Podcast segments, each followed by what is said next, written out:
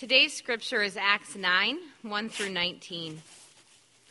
But Saul, still breathing threats and murder against the disciples of the Lord, went to the high priest and asked him for letters to the synagogues at Damascus, so that if he found any belonging to the way, men or women, he might bring them bound to Jerusalem. Now as he went on his way, he approached Damascus, and suddenly a light from heaven shone around him, and falling to the ground, he heard a voice saying to him, "Saul, Saul, why are you persecuting me?" And he said, "Who are you, Lord?" And he said, "I am Jesus, whom you are persecuting. But rise and enter the city, and you will be told what you are to do." The men who were traveling with him stood speechless, hearing the voice but seeing no one. Saul rose from the ground, and although his eyes were open, he saw nothing. So they led him by the hand and brought him into Damascus. And for three days he was without sight, and neither ate nor drank. Now there was a disciple at Damascus named Ananias. The Lord said to him in a vision, "Ananias." And he said, "Here I am, Lord." And the Lord said to him, "Rise and go to the street called Straight, and at the house of Judas look for a man of Tarsus named Saul. For behold, he is praying, and he has seen in a vision a man named Ananias come in and lay his hands on him so that he might regain his sight." But Ananias answered, "Lord, I have heard from many about this man, how much evil he has done to your saints at Jerusalem. And here he has authority from the chief priest to bind all who call on your name." But the Lord said to him, "Go, for he is a chosen instrument of mine to carry my name before the Gentiles and kings and the children of Israel. For I shall show him how much he must suffer for the sake of my name."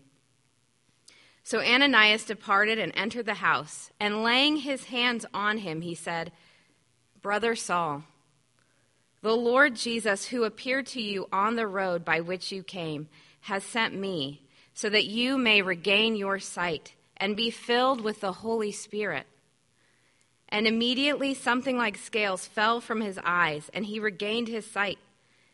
Then he rose and was baptized, and taking food he was strengthened. For some days he was with the disciples at Damascus.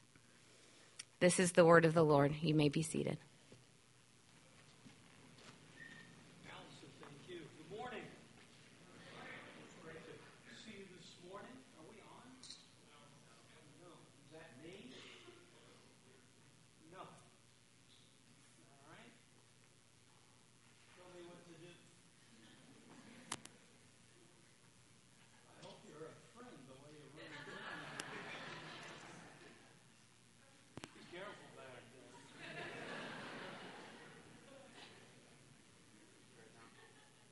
Now, there you go. What was it? Ah.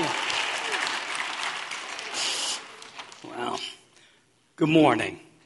It's good to be with you this morning. Glad that you are here. I have written on a piece of paper, I wouldn't think I need to write this down.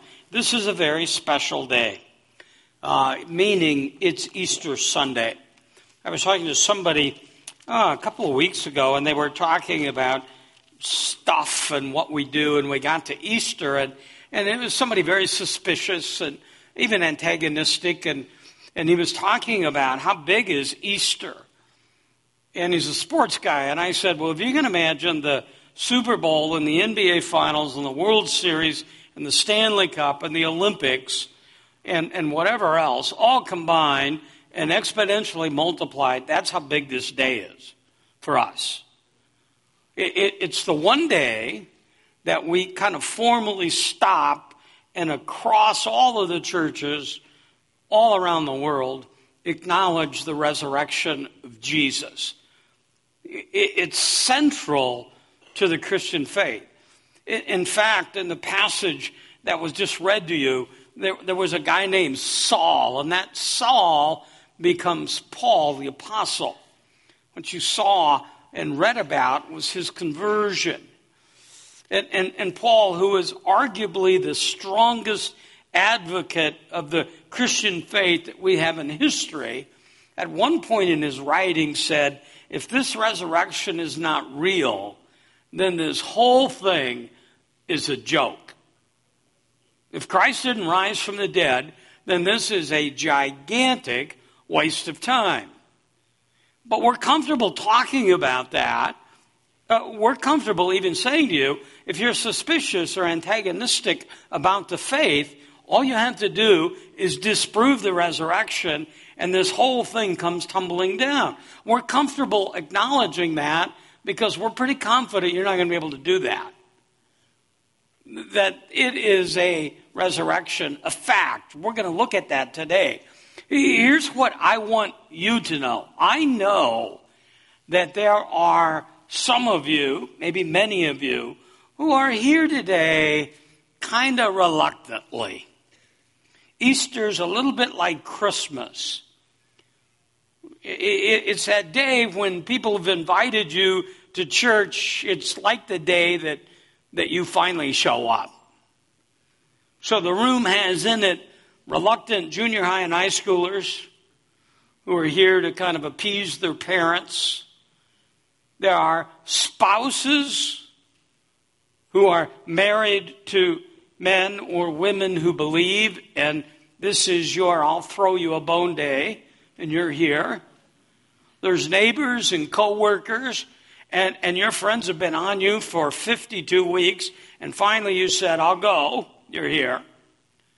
Uh, there's extended family members, and you were lured here with the promise that if you can endure this, you get Hawaiian rolls and ham at the at the end of the day. So I, I know all that, and, and I'm so sensitive to that that I want you to know you're here for a reason, that God's working in your life. We're going to look at a story today. You read it. Two main characters, humanly speaking, Saul and Ananias, but the real main character in this story and throughout this Bible is God. And if you're one of those I'll throw you a bone people who are here today, I want you to know you're here for a reason. I, uh, I, I'm comfortable confessing this. I, I really like Oprah. I'm a big Oprah fan. Oprah not being on, you know, kind of bums me out. I got Ellen now, but but she's not as deep as Oprah. But But Oprah used to say, and she's not the only one, lots of people say this, and and maybe you're one of those, I'll throw you a bone people. I'll bet you say it too. Help me out with this. Everything happens, what? For a reason. Well, we just say that. It's kind of like a cool thing to say. But if you think about that, for that to be true, there has to be someone in control. Someone who's all-knowing and all-powerful, who can maneuver things. If you're one of those everything happens for a reason people, and you're here today, then by definition, you're here for a reason. And, and I'm going to take it that if God's got you here for a reason, at least part of this is to hear this message. Not me, but that God wants to communicate to you. Now, we made a decision. John mentioned there's ten congregations. We made a collective decision. I, I just, I wasn't in the room when it was made, that we're just going to continue our study in the book of Acts. So if you look with me at Acts chapter nine, verse one, when you see it on the screen, it says, and now Saul still. Just those three words tell you you're dropping into an ongoing story. If, if this were a T V series, it would pause right now and say, previously in the book of Acts. Okay? Previously, there's something going on. And, and you would get it real quick that whoever this Saul is, he, he's a key guy, and he's breathing. He's breathing threats and murder against the disciples of the Lord. Let me tell you a little bit about Saul. He was born a Jew. His citizenship was as a Roman, and he was educated as a Greek. He's an extraordinary mind. If you were to Google, and I'd ask you not to do it now, but sometime, if you were to Google most influential people in, in history, we're talking about the history of the world. We're talking about the fourteen billion people that have lived on the planet. On almost every list, Saul, who by the time he hits this list is called Paul, will be on that list. Saul, raised as a Jew, trained by the elite, the most famous, respected rabbi of his time, maybe all time. When Jesus burst onto the scene and Jesus began to teach this Christian faith in Jerusalem, remember that? I think I talked about it a couple of weeks ago. That early church were, were all Jews. Jesus burst on the scene. He begins to teach, and it's a threat to the leaders of the day, the Jewish leaders, for different reasons. But theologically, this was upsetting everything. Now, in reality, Jesus did not turn the world upside down, but he turned the world right side up. The Jews didn't know what to do with this, and ultimately came up with a plot to kill Jesus. They did that. That's what we celebrated, which sounds like a weird word, but it's what we commemorated, celebrated on Good Friday, and this morning is Easter morning. Jesus rose from the dead. Not just an empty tomb. Uh, my fear is we could sing about an empty tomb and miss the fact that the, the, the, the tomb is empty, yes, but it's not the empty tomb that we worship. It's the risen Christ. As I was sitting here, first service, I was trying to my, put myself in, in the place of those of you who, who uh, literally walked into this cold. And, and wondering, what, what did you hear? Because we sang songs with, with vocabulary that make all sorts of sense to us. But but you're here with that invitation from a friend, and we're singing about blood's dripping and nailing to a cross and crown and thorns and man of sorrows. I don't want any of that. Well, well here's what we're doing. We're giving you God's plan for redeeming all of mankind. Mankind has a fundamental problem. And, and I don't care. If, if you're, you know, if you're ten years old, you figured out something's wrong in this world. I, I am not exaggerating. Every morning, the, the second thing I do is get my phone and go and see if we blew up anything overnight. And, and then I turn on the news, and I get the weather, but I but I also get the local news.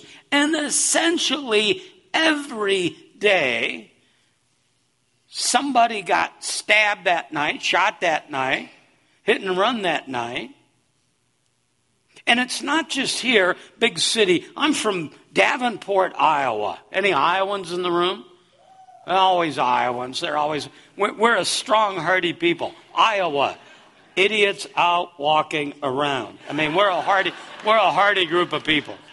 I owe the world an apology. I love, I, I love Iowa, but I'm from the Quad Cities, and it's a, it's an area of three hundred thousand people, but you don't think of it as a big city. And every day I get the Quad City Times on on my computer, and every day it's it's it's like Chicago. But just this morning, you know, man wounded in gunfight. It's every day. We sense that something's wrong in the world, something's wrong in the country, something's wrong in the state. This is like one of those global maps we're coming in on you. Something's wrong in the county. Something's wrong in Peoria. Something's wrong in your neighborhood. Something's wrong in your house. Something's wrong with you. And, and it's called sin. And, and because of sin, you're born separated from God. You sense something's wrong, so your flinch is to try to fix it. That's called religion. You might even be here today to try to fix it. That might be why you came. You came willingly. You came because church is kind of a place it seems like you ought to go to if something's wrong. And, and you'll come, and you'll be here, and you'll pay attention, and you'll hang around, maybe even for baptism. And on the way out, you'll grab some money, the folding kind, not change, maybe a five, maybe a ten, maybe a twenty, and you'll drop it in there. And at the end of the day, you're going to say, God had to be pretty impressed with that. Well, he's not. That's why Jesus died. Jesus died. And, and Saul was part of a group of Jewish leaders that once Jesus died, they thought this Christian thing was over. But it's, it's like a little fire that keeps popping up. So Saul is still breathing threats and murder against the disciples of the Lord, the followers of Christ. He's gone throughout Jerusalem, and he's begun to try to wipe out this faith through suffering, persecution, even murder. And now he goes to the high priest. They would have a authority. The Romans would look to the high priest as kind of the Jewish governing authority. And he asked for letters to from him, the high priest, to the synagogues at Damascus. D- Damascus is about one hundred forty miles away from Jerusalem. Large Jewish population, and the suspicion is that Christianity was starting to catch on there. So Saul, being a zealot, he's not playing around with his faith. He's serious about it. He's going to go, and he's going to wipe it out. He's looking at, at, at, for people who belong to, do you, do you see it there in verse two, the way. Christianity is referred to six times in the book of Acts as the way. Again, some scholars suggest that, that like many things, the way was a disparaging term that the world used to talk about Christianity. That happens sometimes, right? The people who are against something name it, and they call it the way. It's those people of the way. It might refer to their lifestyle. It, it, it for us, flows right out of John fourteen six, where Jesus says, I am the way, the truth, the life. A definite article. Here, here's what Jesus said. This is the Jesus who rose from the dead. Now, if Jesus rose from the dead, you better listen. Every time, every time I turn on the news, it'll go breaking news. And I'm thinking, oh, I better hang on and watch this. Breaking news. This giraffe finally had a baby. I mean, I've been waiting. This is longer than I waited for my own kids to be born. Finally, the giraffe. Breaking news. Well, oh, that's not breaking news. Breaking news, thunderstorms.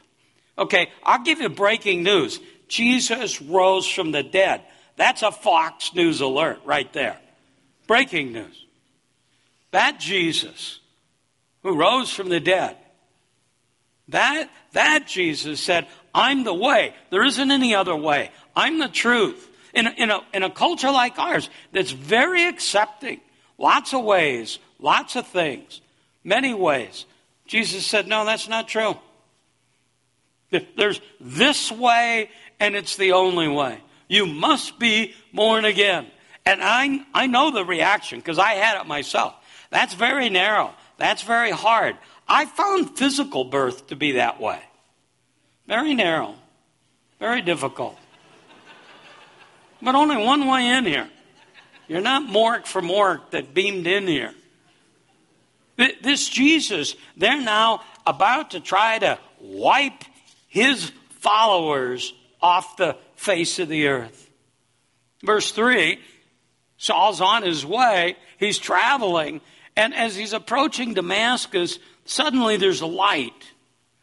And there's a flash. And he heard a voice. Remember I said it's about one hundred forty miles. About a seven-day walk.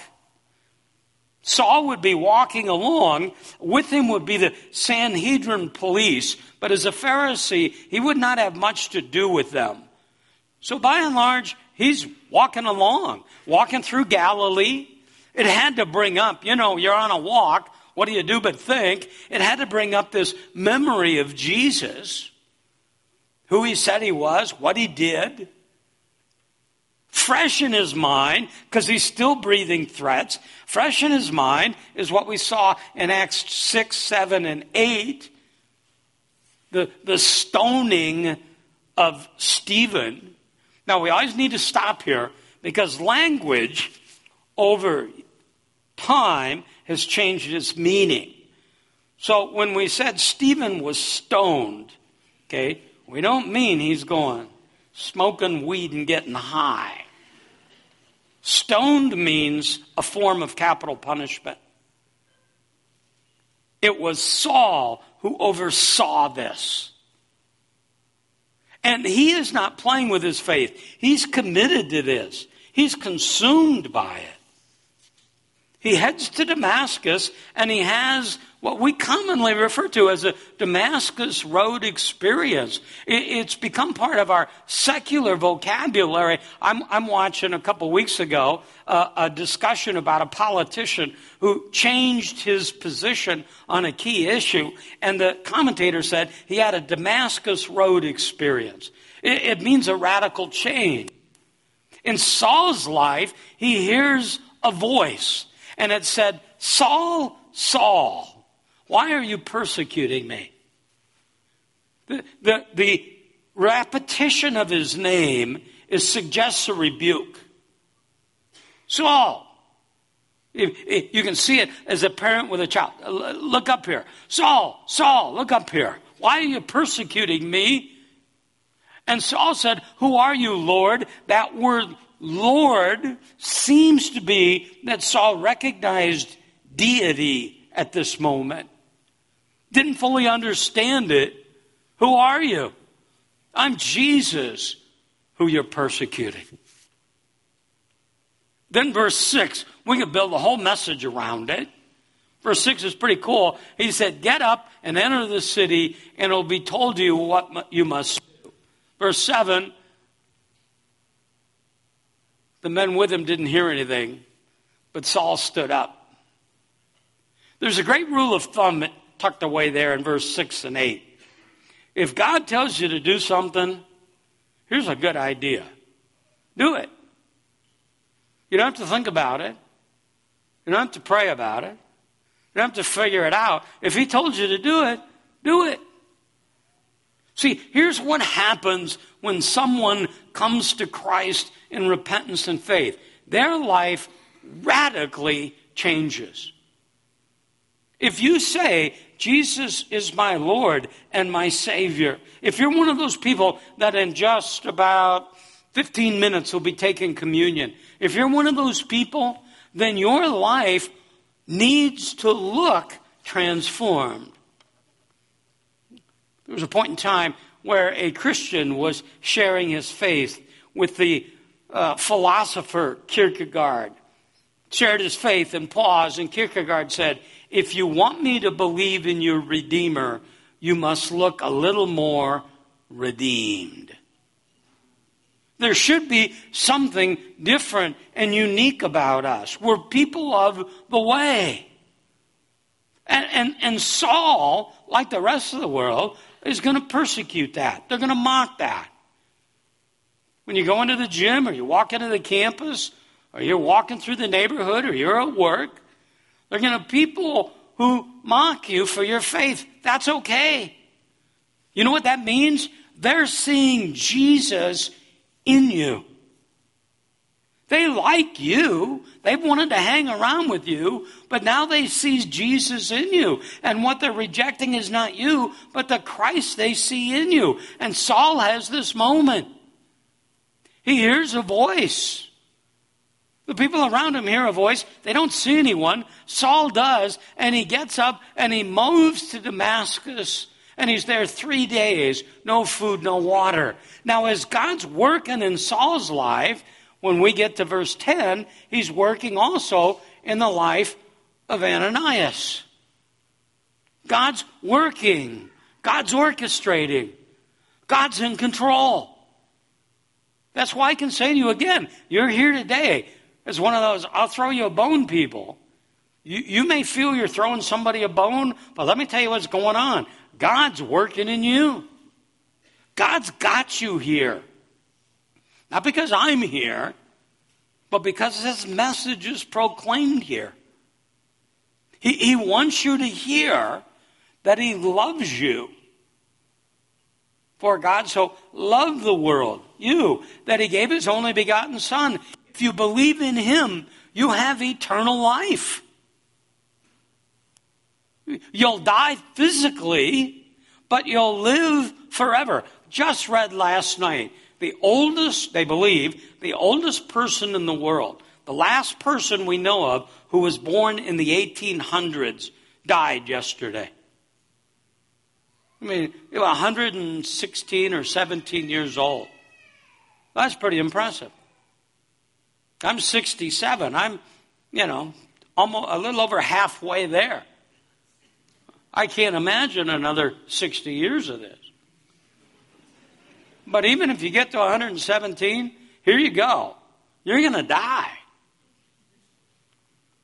And, and, and at death, I'm either going to be welcomed into the presence of Christ, or I'm going to be separated from him for all eternity. I, I didn't bring my phone, but I, I got uh, three emails last week about a man who works at the church. One was that he went to the doctor, and the doctor said he's sick. And after some tests, get this, the doctor said, you're going to die in three days to two weeks. Wow. Then about four days later, I got a text saying his family had called from hospice to say he was breathing his last breath, that he would see Jesus tonight. And four hours later, I got an email that said he's in the presence of Christ. This same Christ that Saul saw on the road to Damascus. He's with him now. Gosh, this is cool. I got goosebumps. Not many things do that to me. I got goosebumps. He's with Jesus right now. Because at some moment along the way, like this, he acknowledged his sin. He acknowledged that his sin separated him from God. And he believed Jesus was who he said he was. And Jesus is believable because he can say, I'm going to rise from the dead. Here you go. And he did it. Nobody's done that. Ananias is going to be a vehicle that God uses. And he says to Ananias, I want you to go to the street called Straight. And you're going to find this guy named Saul. And when you get there, I, I want you to go and he'll regain his sight. This is a wonderful picture of what can happen in your life today. You, you can see physically twenty twenty and be spiritually blind. Our prayer would be today, the scales would fall off your eyes and you would see that this thing that you sense is wrong is really sin and you can't fix it, but God did. Jesus died on the cross. You know what? That's this historic fact. I don't think anybody disputes that. It's in Wikipedia. It's just a fact. And Jesus rose from the dead. And what's fascinating is Saul and all these others who are persecuting the church are doing it in Jerusalem. And those early, Peter and John, Those early preachers of the gospel preached the crucifixion and the resurrection right in Jerusalem. If ever there was a place and a time to disprove this resurrection, it was there, firsthand. And they tried, and they couldn't out-argue. They couldn't disprove, so they did what bullies do. They tried to kill. Here you go. We didn't plan it because we're not that smart. On Easter Sunday, we're working our way through the book of Acts, and we're at kind of the ultimate conversion. Saul. What I'd love for you to understand is that your conversion, mine, is exactly the same as Saul's. Circumstantially different, but substantially the same. That, that God that maybe you've pushed away, or maybe you've been somebody who's created a God in your own image, the God you want him to be this way. A fictitious God, as real as the Easter bunny. He melts away when you compare him to the one true God. Jesus said, I am the way, the truth, the life.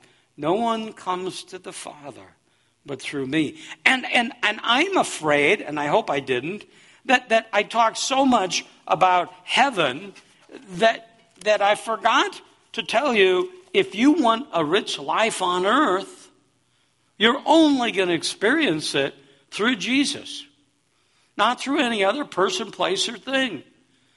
We're humanly wired to think, if I get that, if I get that, if I get that, I'll be happy. I got a picture last night uh, from my daughter, my grandson, plays on a baseball team, and uh, he's good. Why wouldn't he be? He's got my genes. Yeah, yeah, he's good.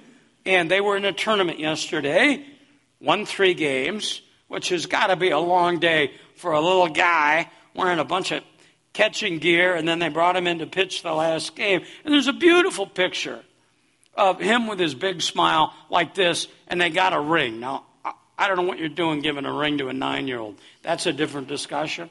But he's got this ring. He's so proud of that ring. Now, I know him well enough to know he's lost it by now. But at the beginning of that day, if you told him you get a ring, he'd say, man, that's everything. Those of us who are a little older, older have gotten a bunch of rings and a bunch of trophies and a bunch of checks, made a bunch of deals. You've gotten scholarships. You found that person that you fell in love with, and you said, if I can get her or him. You've had everything life said is going to make you happy, and something's missing. What's mission, missing is Jesus. And you can have him today. Now, here's what I've learned. I've done twenty-six Easters. At moments like this, in all likelihood, if you're in that I'll throw you a bone group, I raised more questions than I answered. What you need to do is not push back that that questioning that's in you, but bring it forward. Talk to the people that are around here with the lanyards on. Call the church. Set up a time to meet with them. This, I, I have no idea when you pull up your schedule, what you have on your schedule this week. Nothing's more important than Jesus and what you do with him.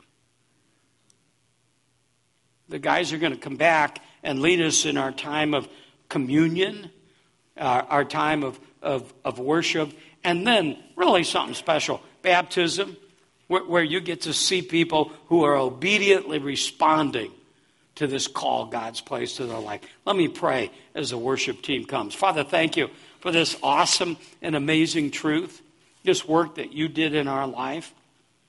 God, thank you for Jesus, for his life, his death, his resurrection. Thank you for the church that proclaims this truth. God, I pray for those people that are here today, special guests. Let them know how honored we are to have them with us. And we pray you would work in their life. Draw them to you through your Son, Jesus. We pray in his name. Amen.